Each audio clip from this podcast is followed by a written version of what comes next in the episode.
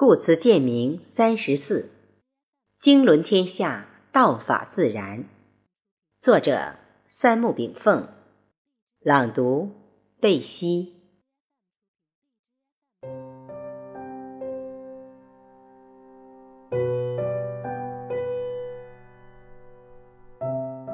治大国，若烹小仙。经纶天下，并非朝令夕改。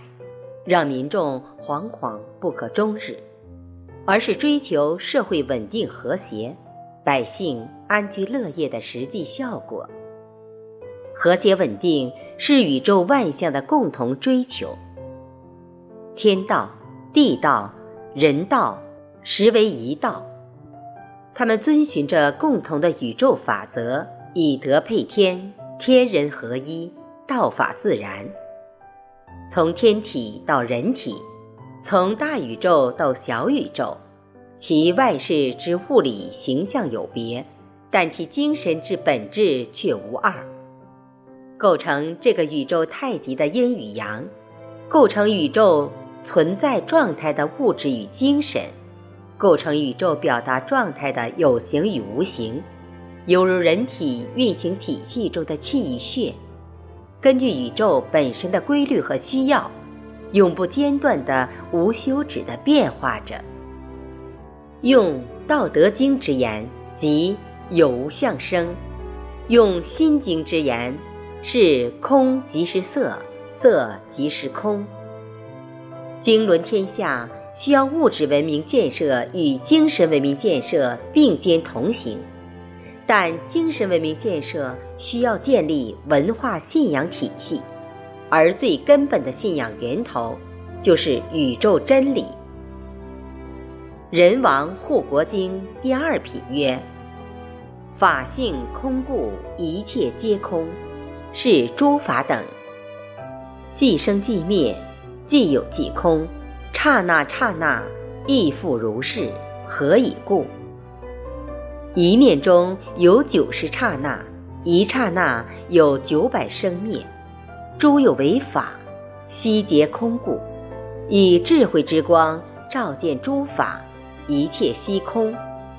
内空外空，内外空，空空大空胜异空，有为空无为空，无始空毕竟空，散空本性空，自相空。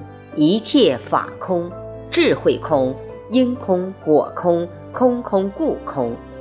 为住世间，若于诸法而不得动，不生不灭，无相无不相，不应起见，障尽解脱。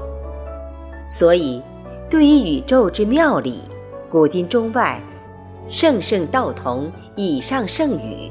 佛经之理与中国无极大道之理，实为不谋而合。仅仅他们在用词错语之行文上有所不同，对于空、无、气等等这些表示无形之物的概念，老子在《道德经》中将空作无讲，而中国太极及中医将空作气讲。人若悟空，没有八戒也能大悟。用心灵去悟世界，是古圣之共感之用，也许比哲学思维、科学试验来得更直接与悠远。我们永远不要把我们肉眼观察不到的东西及其理论当作迷信垃圾一一扫而去，否则就失去一世道源。我们也永远不要把别人盲目崇信的东西，不加思索就当作真理去膜拜，否则我们掉入迷信陷阱。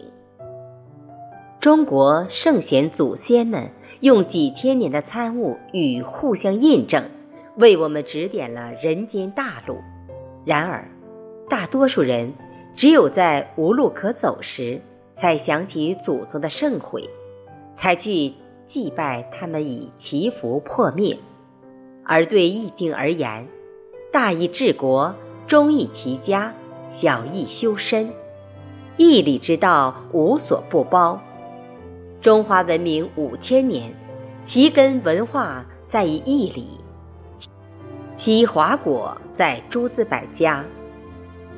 无空无极本性虚，这都是宇宙本体概念的不同用语，其实都想说明一个义理，即宇宙本体为空性。如《道德经》第三十九章言：“万物生于有，有生于无。冥冥之律，非你我所及；天地之理，非人类实践能力之所及。”当我们摆动地球仪的时候，就会发现，地球无论如何转动，经线不变，只有纬线随日出月落不断推进。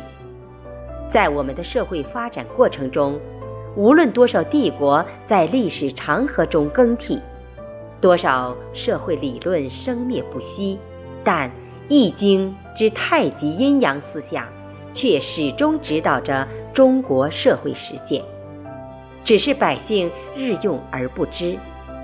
我们常常把记载着永恒思想的书叫经书。把解读经书的书叫伪书，也叫论书，也叫论书，也叫论书，也叫论书，也叫论书。东方社会依据经典之理而形成的人类社会的秩序，称之为人伦秩序。什么是伦？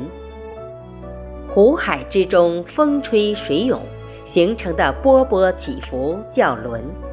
而经与轮之间，经代表不变，轮代表变化。经轮国家就是用大道之恒理及其发展规律去管理变化着的社会现象。